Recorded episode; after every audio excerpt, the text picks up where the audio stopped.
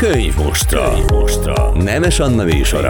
A Spirit fm A Spirit fm Szeretettel köszöntöm a hallgatókat, ez a könyv Mustra, én Nemes Anna vagyok, a vendégem pedig Bene Katica, a Pszichopak olvasás népszerűsítő oldal alapítója, meg még orvos, meg még képzésben lévő családterapeuta, így most egész a bemutatás, köszönöm szépen, Igen, hogy itt vagy. központú tanácsadó. Igen, köszönöm. Annyira sok gyönyörű, szép olvasás népszerűsítő Instagram, Facebook oldal van, és azt vettem észre, hogy ahogy ezeket pörgetem, nagyon szeretném tudni, hogy ki van ezek mögött. És például a te oldaladra is az jellemző, hogy te nem jelensz meg fényképpel. Igen. Ezt tudatosan csinálod így? Abszolút. Hogy csak a könyvek? Igen, tudatos, de valahogy meg kell találni valami jó arányt ebben, hogy ha nem is fényképpel, mert szerintem az annyira nem fontos, de bár az biztos, hogy az a like vadász vonal, de hogy, hogy talán egy picit több személyességet belevinni, hát ez úgy alakulgat. De Mert hogy... nem tudod rávenni magad egyelőre? Egyelőre ilyen rejtőzködő vagyok ebben, igen, itt a, nem tudom, így a Insta világban. Úgyhogy, mert hogy nekem az nagyon visszatetsző, mikor így nagyon a, a személy kerül előtérbe. Van annak is funkciója, tehát hogyha mondjuk olyan tartalom van, vagy olyan oldal van, ami erre épül fel, tehát hogy, hogy rendben van az. Ez talán így a, a könyv népszerű, vagy olvasás népszerűsítésnél szerintem kevésbé nem tudom, kevésbé fontos. De hogy közben bizonyos értelemben egyrészt valamilyen módon reklámtevékenységet végzel, másrészt valamilyen módon a saját ízlésedet kommunikálod, és nyitsz a világ felé a Igen, és akkor ez már én nekem így bőven elég, hogy és akkor, akkor itt megáll. Igen, de ez, ez egy picit ugyanaz a, nem teljesen ugyanaz a téma, sőt, teljesen nem ugyanaz a téma, de egy picit így, így benne van az, hogy például fontos-e, hogy a, egy könyvet kiírja. Tehát, hogy fontos-e tudni a, a, a könyv mögött a szerzőt, vagy sem. Én szeretem tudni amúgy a szerzőt, és az emberek általában igen, de hogy, hogy ez egy ilyen örök, örök dilemma, hogy elég, tudom, az Elena Ferrant a könyvek ezek azok, ahol nem tudjuk, hogy ki az író, és hogy működik anélkül is, hogy tudnánk, sőt, így talán még rejtélyesebb, de való igaz, hogy, hogy az meg így hozzá tud tenni, nem tudom, sokkal jobban lehet akkor kötődni mondjuk akár az adott könyvhöz is, hogy akkor tudom, hogy a szerző épp abban az időszakban milyen periódusát élt, vagy most mondtam valamit. Tehát nyilván ez a, az Instagram oldalaknál is egy picit ilyen, ilyen szempontból mondjuk azok jobban is működnek, ahol megjelennek személy, személyként a, az alkotók. És most az Elena Ferrantai útról olvasás népszerűsítőként letérítettünk ezzel, hogy szerepelsz. Na de beszéljünk az oldalról. Ja. Azért indítottad el, hogy könyveket népszerűsíts, vagy azért, hogy hozzátegyél valamit ahhoz, hogy terapeuta leszel vagy? Uh-huh. Ez jó kérdés. Igazából szerintem sokkal egyszerűbb a, a, az, el, az indítás, az egész egyszerűen azért indítottam el, mert nem jegyzem meg a könyveket, amit olvasok, vagy nem, vagy sokszor összefolyik. És hogy tök jó erről így, tök jó erről beszélni például, és, és nekem így nagy vágyam az, hogy valami könyvklubot valahol majd elkezdjek csinálni, akár itt Kőbány, tehát például akár itt Kőbányán, mert az a másik probléma, hogy minden mondjuk így a belvárosban van, és hogy így tök lenne így lokálisan is szervezni ilyen klubokat. Tehát, hogy ez egy ilyen hosszú távú ö, cél, de az egész onnan indult, hogy, hogy szeretek olvasni, és szeretek róla elmélkedni és sajnos nem nagyon volt olyan közösségem, ahol mondjuk így feltétlen könyvekről tudtunk dumálni, és és akkor ez, ez talán így jött, hogy akkor nekem viszont egy ilyen, ilyen jó így leírni azt, hogy bennem ez mit, mit okozott, mit jelentett, miért volt fontos, vagy miért nem. És aztán valahogy jött az, hogy, hogy amikor már volt ennek platformja, hogy akkor miért ne csinálnám. És amúgy egy csomó mindenkit így, így tényleg így bevonzott, meg tök sok barátom kezdte el olvasni azokat a könyveket, amiket aztán én ajánlottam, és arról viszont meg már tudtunk beszélni, szóval, hogy végül is jött egy ilyen, ilyen kapcsolódás így a könyv által, ami, ami nekem mondjuk egy, ilyen, egy viszonylag fontos szempont. Igen, és akkor a terapeutai vonal az, az meg abszolút összemosódik most már, vagy így alakul folyamatában. Na innen folytatjuk, de most akkor nézzük meg a kicsi Katicát, hogy ő hogyan lett mondjuk olvasó ember, Aha. vagy hogyan alakult úgy a te életed, hogy az orvosi egyetemre mész. Uh-huh. Ki, mi, ki volt az, vagy melyik volt az a könyv, amit először a kezedbe vettél, és, és leragasztott a fotába, Aha. és ki volt az, aki a kezedbe adta? Nem tudnám megmondani amúgy, hogy mi, szerintem még a pöttyös könyvek, tehát hogy, hogy nem tudom, harisnyás pippi, vagy ilyesmi, az így megvan így emlékként, de ami, ami ilyen nagyon meghatározó könyv volt nekem, az, az már gimnázium, volt például még általánosban, én is olvastam a Harry Pottert, az első részt, és onnan valahogy utána engem az, az így valahogy nem. Nem szippantott be Nem a szip, az első az nagyon, és a második már nem szippantott be, érdekes. És, öm, és aztán nekem így gimnáziumba jött meg ez a nagyon durván olvasni akarok, és nem tudom, falom a könyveket, és az például a Kundera volt nálam, a, a lételviselhetetlen könnyűsége volt az, ami így bum, de szerintem nagyon sok mindenkinek Kundera a gimnázium, ugye, tehát hogy az így, és akkor onnantól kezdve voltak ezek a ilyen klasszikus identitáskereső könyvek, vagy igen, Öm, például a Hermann Hessék, az is, az is gimi, és az már nekem egyetemen is végig, vagy, vagy az Utas és a Holdvilág, vagy például a, és ez tök érdekes, a, gyorsan akartam mondani, most a Rosban a fogó a mostani zaphegyező. Zaphegyező. Igen. És hogy furcsa, mert most vagyok egy ilyen, ilyen újraolvasási fázisomat élem, és az zaphegyezőt is elkezdtem újraolvasni, és hogy egyszerűen nem, nem fogott meg, vagy nem úgy. És kifejezetten zavarta a, a stílusa, és emlékszem, hogy régen Igen, meg így... a Holdennek van egy ilyen nagyon vontatott stílusa, egy ilyen nagyon a szóhasználat zavart, vagy azt éreztem, hogy ez nem, az, nem, a, nem a mai beszéd. Uh-huh. És ezért De ez az új fordítás? Nem, az aphegyező, és nagyon kíváncsi vagyok, Hogy, hogy a rosban a fogó milyen, na azt még én sem Na igen, és most pont- erről beszélgetünk. most, most pont ugye elhatároztam, hogy meg fogom venni, és nagyon kíváncsi vagyok, mert valószínűleg ezért is született egy új fordítás, hogy egy picit nem tudom, jobban tudjuk magunk, jobban magunkével tudjuk tenni. Érdekes, hogy amúgy meg mikor ezt kamaszként olvastam, akkor nem zavart. Nem tudom.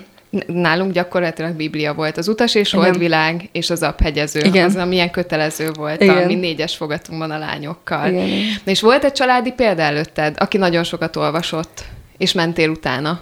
Hát könyvek között nőttem fel abszolút, szóval a nagymamámnak is volt egy nagy könyves szobája, otthon is nálunk is, anyukám állandó, anyukám is rengeteget olvas, tehát hogy, hogy, hogy a könyv az, az, úgy, az úgy mindig ott körülöttünk volt, tehát hogy igen, az volt, hogy le, én le tudtam mit emel, le tudtam mit emelni, igen, a könyves polcról, Mm, Tehát nem az volt, hogy akkor most én nem tudom, jártam amúgy könyvtárba is, például a suliban, vagy, de, de hogy, hogy az nagyon nagy segítség, hogyha ott vagy a könyvek között, és akkor nem tudom, van egy, egy, egy hangulat rajtad, és akkor így nézegeted így a könyveket, és mm, ez lehet, hogy jó lesz. Belelapozok is, vagy megfog, vagy nem, de hogy tudok mihez nyúlni. Úgyhogy igen, ez, ez ezért úgy benne van a család. És mindenki sokat olvas a családban amúgy. És hagytad magad befolyásolni? Gondolok itt családtagra, gondolok itt tanárokra. Hogy mit olvas? Ha már olvasás népszerűsítő lettél, csak ezért kérdezem, hogy téged lehetett-e bármennyire befolyásolni? Hát nem tudom, hogy ez a befolyásolás, ez jó szó vagy így terelni, vagy, vagy így ajánlottak könyveket, és én tökre nyitott És volt. Abszolút, igen, igen, igen, és hogy jó, jó könyvek, vagy nem tudom, például Petri György volt még, ez is gimnáziumban, amit a filozófia tanárom ajánlott nagyon, és akkor engem az így nagyon, nagyon megkapott. Szóval, hogy igen, ilyen szempont. Annyira nem az volt, hogy most odarakták elém a könyvet, na ezt olvasd el. Tehát, hogy ez abszolút így nem tudom, így hagyták, hogy akkor én olvasgatok, és, és akkor nyilván tudták, hogy mik, a, mik azok a szerzők, akik, akiket szívesen olvasok, és akkor már könnyű volt ajándékot venni, mert most is nagyon könnyű, mert hogy nekem könyvet lehet bármikor És venni. akkor boldog leszel. és boldog leszek, igen, igen. Szóval, szóval. Na és akkor ott volt a szép nagy házi könyvtár, nagyszülőknél is, otthon is. Hogy álltál a kötelezőkkel? A szabadon választhatók mellett, amiket faltál. Hát ez az nehezen ment. Nehezen. És, és a mai napig ezzel hadilábon állok, szóval, hogy vannak olyan kötelezők, amik nagyon, nagyon ö, megfogtak annó is, de hogy, hogy én, én például nem tudom, az egri csillagokat én végignyögtem. De hogy az valahogy nekem nem. És tudom, hogy nagyon sok mindenkinek meg igen. De tehát azok nem maradtak nekem meg annyira. Szóval persze elolvastam, mert, mert tudom, kis eminens voltam, de Hát, hogy... ötöst szerettél volna kapni? Ez a karakter volt? Nem, nem az ötös, hanem, hanem nem tudom, úgy volt nyugodt a lelkiismeretem, vagy nem tudom, szóval nem voltam ennyire azt, hogy akkor én mindig kitűnő legyek, vagy az ötös. Nem, ilyen szempontból nem érdekeltek a jegyek, de hogy, hogy a lelkiismeretem miatt elolvastam, és úgy nem tudom. Azt arra emlékszem, hogy az aranyvilág cserép az akkor ott nagyon, az nagyon megfogott, de hogy így, így nincs olyan könyv a kötelezők közül, ami Szerintem nem is a legjobb könyveket választják ide, ez egy ilyen állandó vita téma, Igen. de hogy, hogy mert hogy túl korán kapja meg az ember azokat a könyveket, és akkor már nincs kedve később elővenni, szóval hogy, hogy, hogy az lenne a lényeg, hogy megszeresse az ember az olvasást, vagy a gyerek az olvasást, és hogy így van egy csomó jó kortárs szerző, de nem csak kortársak, akik tényleg így, így valahogy, nem tudom, jobban meg tudja ragadni a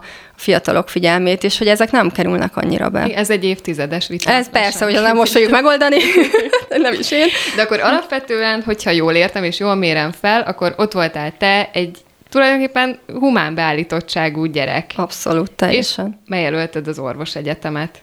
Budapestiként, ráadásul elmentél szépen Szegedre. Igen.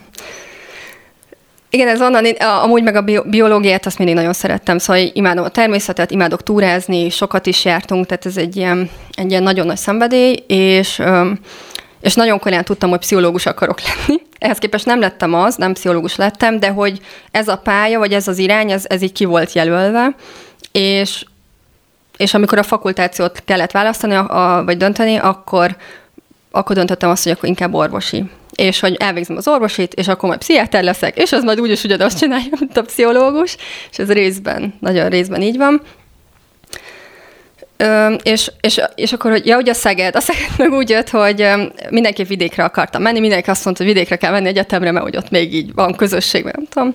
És nekem Pécs volt eredetileg így a, a fejemben, Pátyám oda járt jogra, és akkor valahogy jött az, hogy Pécs, és elmentem még, sőt, be is volt jelölve, Pécs volt az első helyem, és akkor elmentem az edukáció kiállításra, és hogy így látom, hogy Pécsen, hogy a halovány volt a buli, hogy a többi egyetem, és Szegeden írtó nagy buli volt, és mondtam, hogy jó, akkor én módosítok, és Szeged lett az első hely. És így is láttam, hogy sok volt a buli Szegeden? Abszolút, ez egy nagyon jó időszak volt, nagyon-nagyon, igen.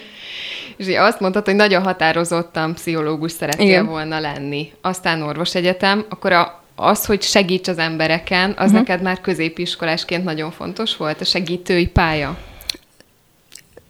Biz, biztos, de nem, valahogy nem ez volt így, nem volt ez így nekem így, nem volt megfogalmazva, hogy na, én akkor segíteni akarok, és nem tudom, hanem inkább az, hogy, hogy borzasztóan érdekeltek az emberek, vagy hogy miért miért lesz valaki olyan, amilyen, vagy én miért leszek ez, vagy miért csinálom ezt, vagy azt. Tehát, hogy inkább ez, hogy mi hajt minket, vagy mi a fenét keresünk itt, szóval valami ilyesmi és hogy, hogy és azért is volt talán az orvosi, hogy, hogy egy picit így megismerjem az emberi működést, belülről is a, a biokémiai működést, meg az élettanit, és, és aztán ez a pszichoterapeuta vonal, ez meg már így a lelki működés iránya, és nyilván nekem, hozzám az közelebb áll, de hogy az egy ilyen talán ilyen szélesebb spektrumot ad.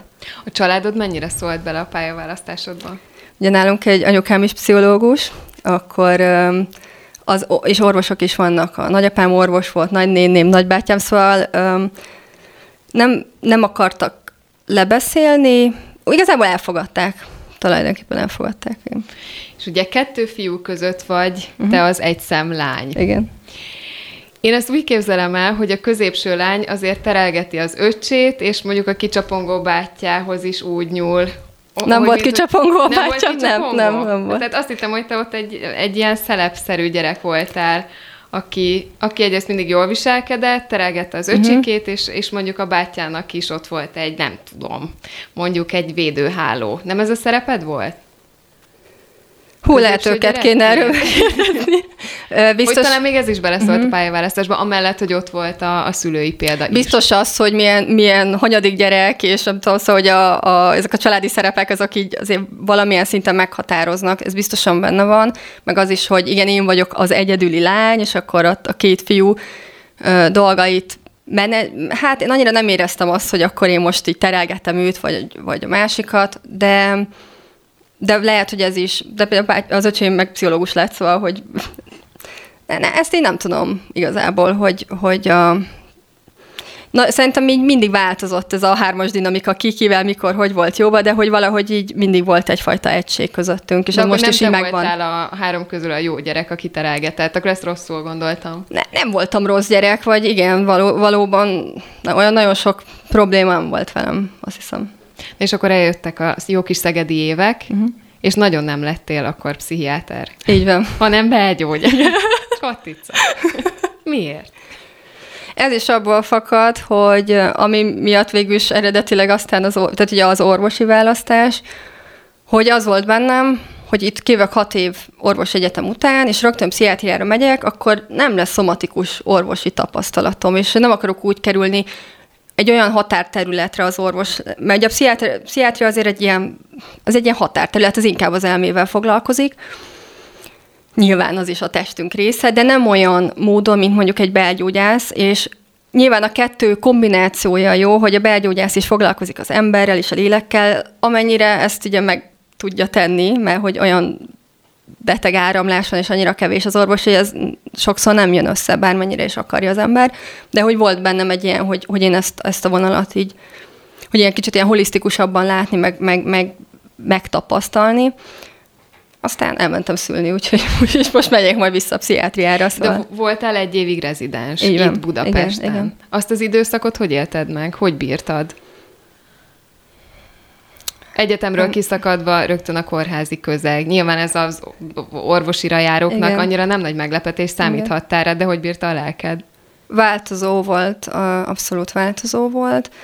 Hát ezeket a kötelező meccseket le, kell, le kellett, nem tudom, le kellett játszani, és ezek a mindennapos, miért vetted fel, miért adod át, ezek, e, ezeket, amikor nincs szakmai tapasztalatod, és nincs olyan tudás még benned, amivel ilyen nagyon, amivel konkrétan alá tudod támasztani, hogy ezt miért így csinálod, azt meg miért, hogy akkor ez egy ilyen nagyon nehéz, és mész haza, és nem tudom, tanulsz.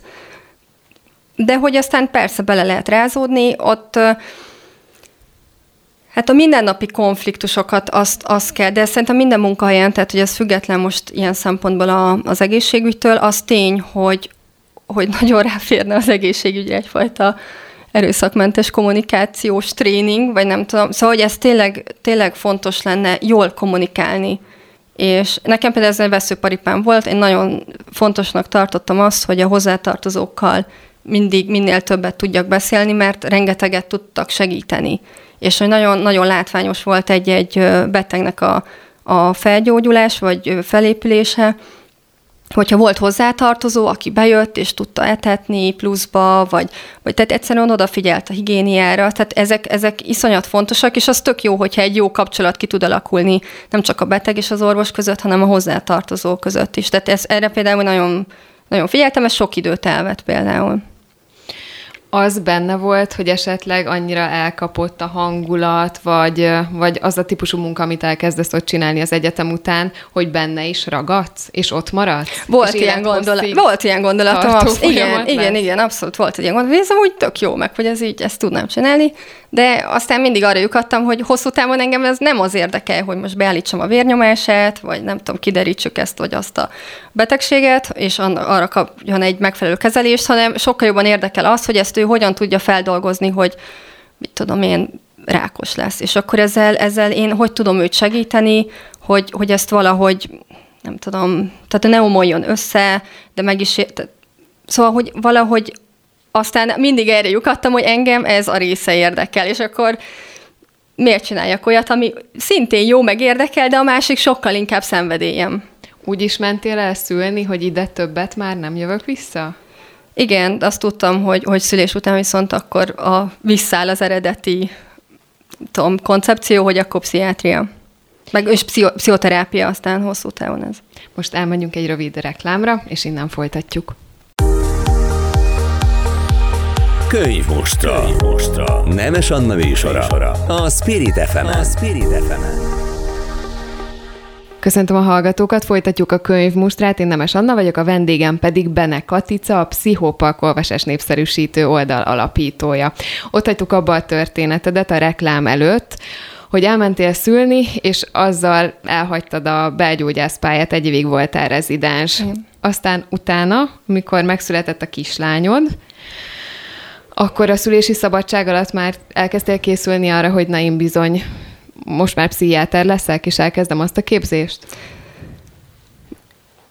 Igen, azt tudtam, hogy a, a gyes alatt szóval nem tudok csak pelenkázni, vagy valami kell mellé, és, és akkor így jött, hogy a, a Személyközpontú Pszichoterápiás Egyesületnél csináltam egy négy éves képzést, aminek már vége van, és ez, az, az tulajdonképpen a, a pszichoterápiát szak, pszichoterápiás szakvizsgánál egy részét el tudom fogadtatni, itt mondjuk gondolok a 150 óra önismeretre, meg ez, ez egyfajta módszer specifikus képzés, és már lesz egy módszerem, amivel mondjuk pszichiáterként, most, hogyha megyek vissza dolgozni, akkor, akkor egy sokkal jobban fel vagyok vértezve sok mindenre, amit mondjuk így a hat év egyetem után nem, nekem ez így nem volt meg. Tehát, hogy ez kellett.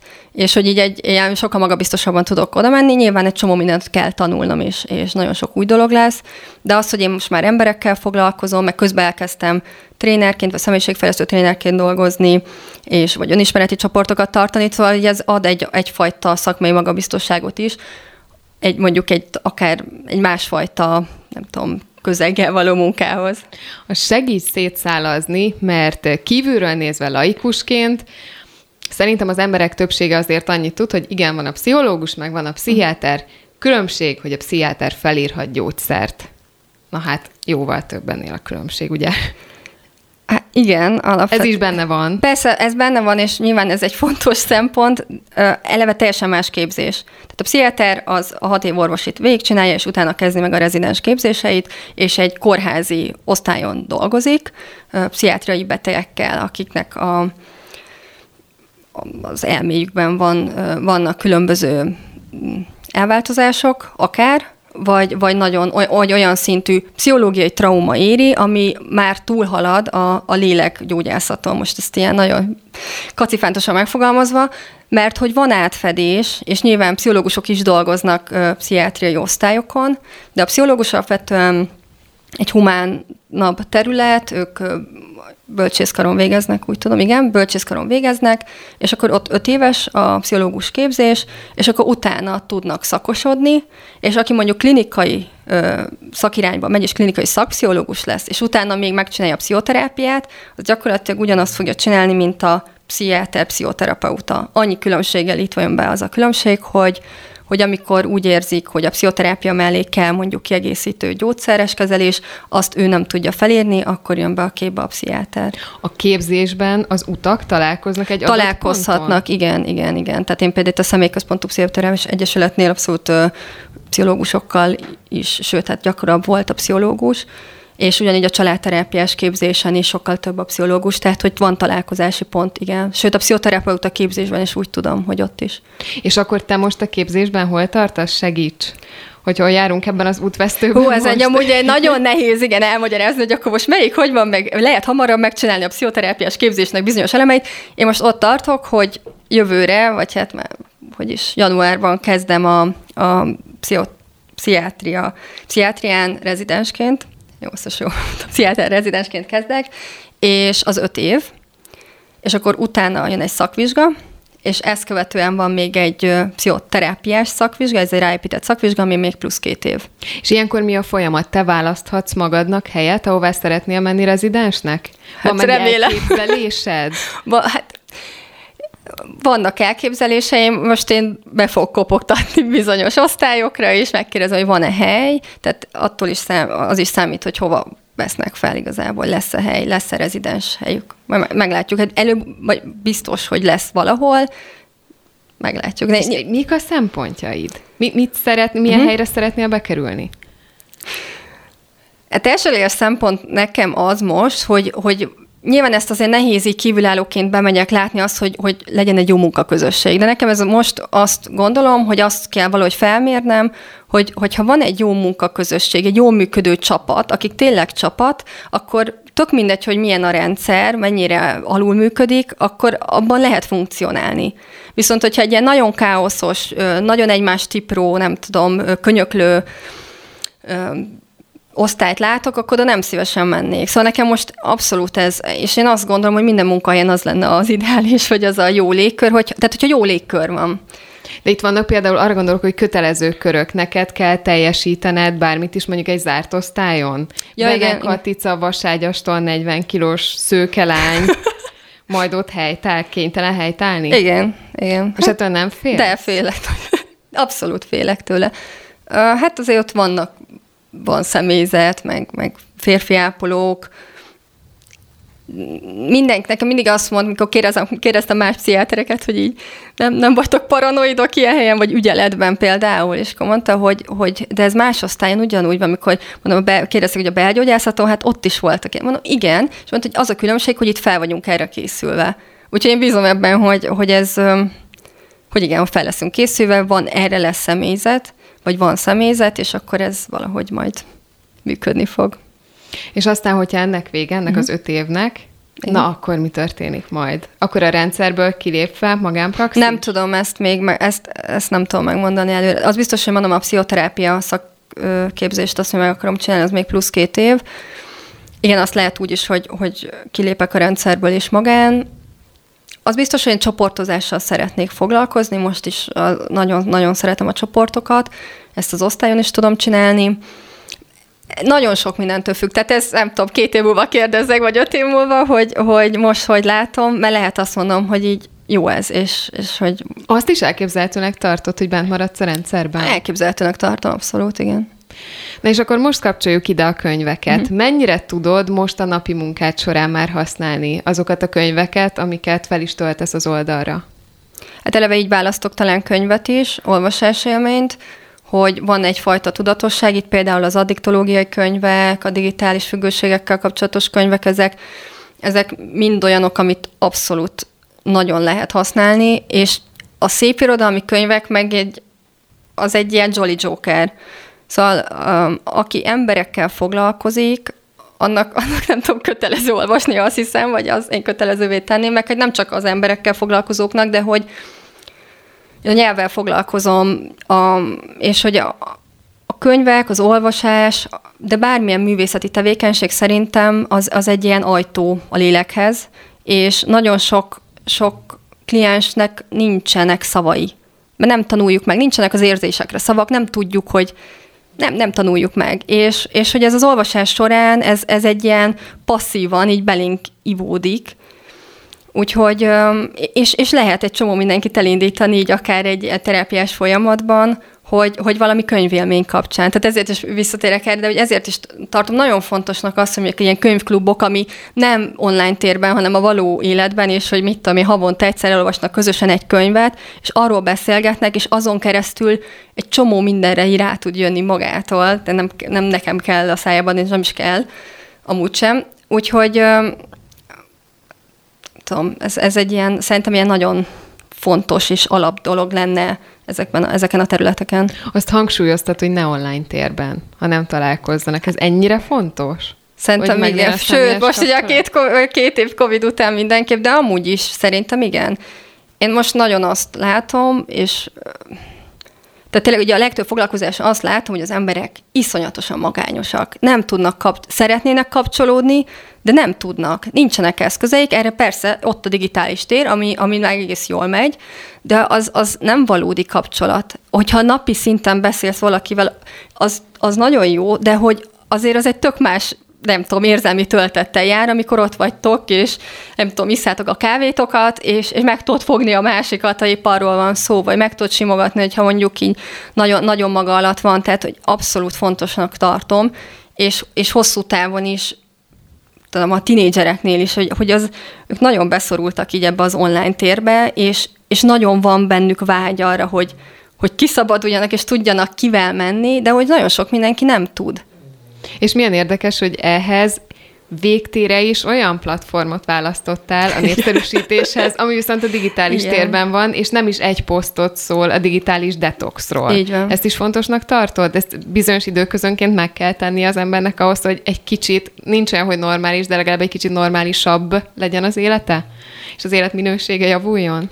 Hát, ez abszolút, igen. Igen, nem tudom, ilyenkor ki kell menni a természetbe, és nem tudom, közösen kell túrázni, vagy valami, vagy egyszerűen kell a digitális detox, és, és és pont azért kell újra és újra emlékeztetni magunkat, mert hogy annyira könnyű elfelejteni. De én is egy csomó szor azt ér, az van, hogy ott van a telefonom, és, és ott van az ágyam mellett. És újra és újra eszembe, eszembe, eszembe juttatom, hogy nem, az, az legyen máshol. Tehát ne az legyen az első és utolsó élményem, hogy a mobilomat nem tudom, zombiként nyomogatom, mert hogy, hogy egy ilyen nagyon rossz szokás. És, és, és az a legrosszabb, amikor ott vagytok egy társaságban, és akkor nyomkodja mindenki a telefonját, mert mindenki járt már így, tehát hogy ezt újra és újra fel kell eleveníteni, hogy ez nem jó, mert hogy ez a kapcsolódás ellenében van, vagy ellenébe hat. Na és akkor csoportos terápia és könyvek, ezt hogyan képzeljem el a gyakorlatban? Én még nem vettem részt ilyenen. Nem, nem tudom, hogy a gyakorlatban az irodalomterápia hogy néz ki. Mint egy leckét, mint egy leckét, adott esetben feladsz egy könyvet, vagy feladnál egy könyvet? Én nem, nem vagyok irodalomterapeuta, és nem is vagyok ilyen képzésben, tehát irodalomterápiát így ilyen formában nem tartanék, vagy nem Csak is hogy tartok. az oldaladon azért összekötöd a kettőt. Összekötöm abszolút, de hogy szerintem ez irodalomterápiától függetlenül is lehet. Most itt a van ez a könyvklubos vonal, és van a csoportterápiás vonal, és az, hogy mondjuk behozol egy-egy olvasási élményt, vagy behozol mondjuk egy idézetet, hogy akkor mondjuk egy ilyen nyitókörben ez kinek, hogy, mint merre, meddig. Tehát Most akkor ilyen... a te csoportterápiád az csoportterápia, és nem összekeverendő az Önismereti irodalom, csoport, vagy inkább csoport, mondjuk így. és nem összekeverendő az irodalomterápiával. Így van, De én nem tartok tudsz irodalom. tudsz arra példát mondani, hogy milyen ügyeket tudtok, milyen regények, könyvek mentén megoldani? Mondjuk egy utas és hold világgal. Nem tartottam még ilyet amúgy, szóval erre egy konkrétan nem tudok ö, ö, példát mondani.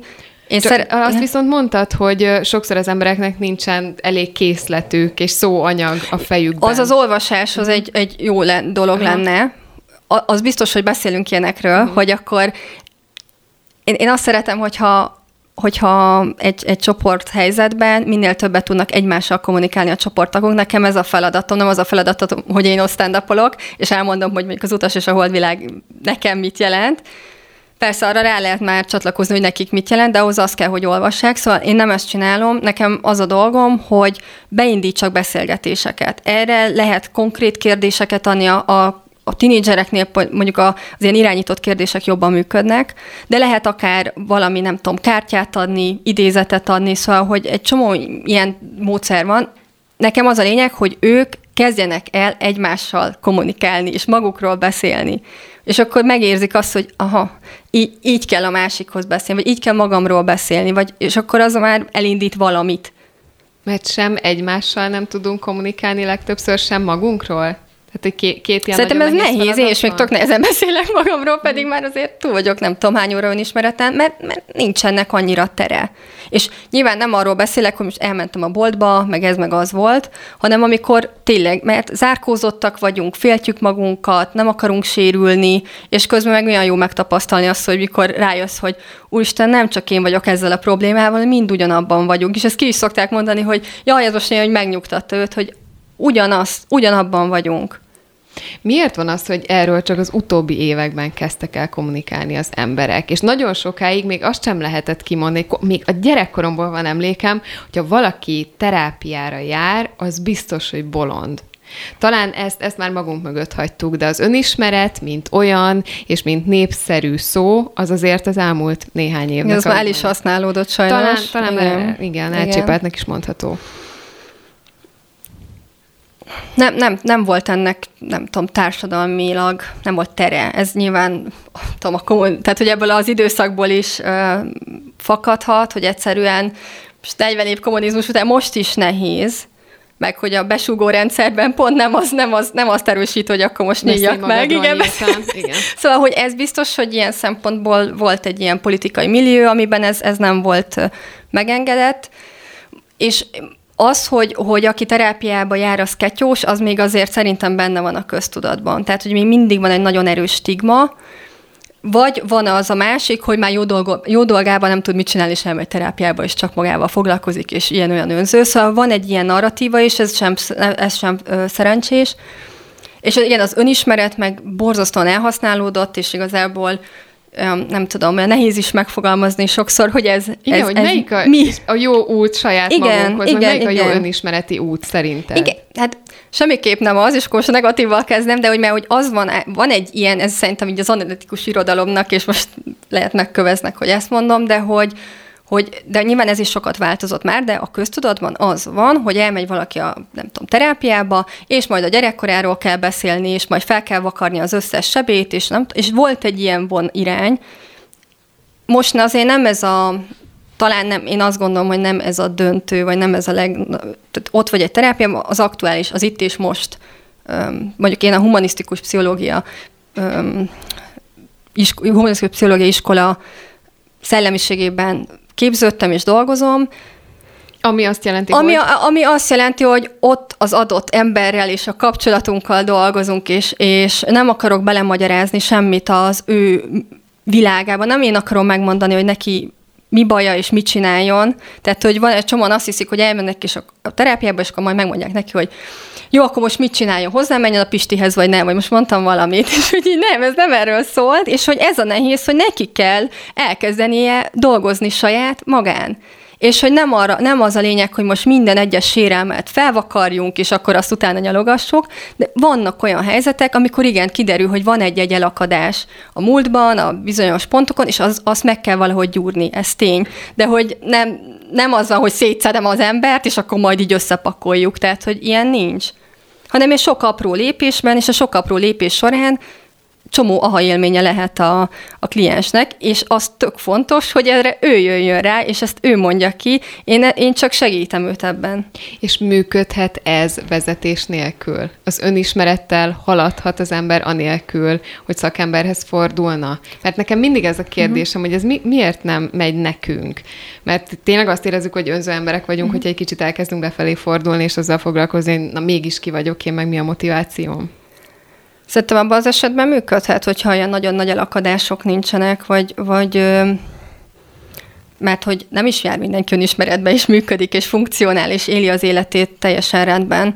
Tehát, hogy alapvetően, hogy, hogy most, és mindenkinek vannak megingásai, vagy rosszabb periódusa, és lehet, hogy akkor elővesz egy könyvet például, ami akkor ott neki valami önismereti, nem tudom, utat megnyit, de tehát, hogy ilyen szempontból működhet az nem egy jó irány szerintem, és hogy erre is most főleg az utóbbi időben van, van ennek uh, divatja, hogy mindenféle ilyen önsegítő könyvet így egymás után falja az ember, és akkor minden tanácsot, tanácsot Na, meg akar fo- igen, fo- fogadni. Tehát nem, nem ez a, szerintem nem ez a leg, nem tudom, célra vezetőbb, mert akkor az nagyon fals irányokba el tud vinni. Mert ronthatunk is a helyzeten? Szerintem igen. Egy, igen. egy nem, nem vagy, Amikor túl könyve. van pszichologizálva valami, igen, vagy, vagy amikor ez a, ez a klasszik konyha pszichológia, hogy akkor most mindenben valamit bele akarunk magyarázni, és akkor az biztos úgy van, és ehhez merre ragaszkodunk.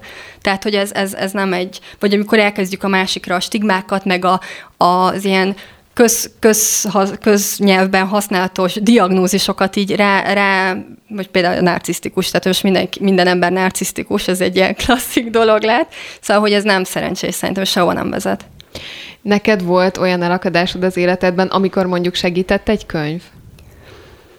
Biztos volt, de most így hirtelen nem, nem tudom, hogy nem tudom, most ilyen, tehát úgy konkrét elakadásra nem emlékszem, hogy ez volt az elakadásom, és ebben segített, de tudom például, hogy a Hessének a Démien című könyve az egy ilyen, nem tudom, vizsgaidőszak elején kezdtem el olvasni, azt hiszem másodévben, és, és hogy tudtam, hogy tökre nem ezzel kéne foglalkoznom, de az ott valahogy így akkor kellett, és így tök jó volt utána, hogy így jó, elolvastam, adott egy ilyen löketet, és aztán tudtam a vizsgai időszakra koncentrálni. Na, azt gondoltam, hogy az utas is volt világot mondod, mert, ja. mert akárhányszor beszéltünk róla, többször összemosolyogtunk, mert emlékszem, hogy nekem a... De, de nem is értem, hogy miért így van, hogy a nagy kamasz elakadásomnál, uh-huh. pedig felnőtt ház, friss házasok, tulajdonképpen a Mihályék, és, és ez a történet lendített ki egy ilyen nagy kamasz plínemből.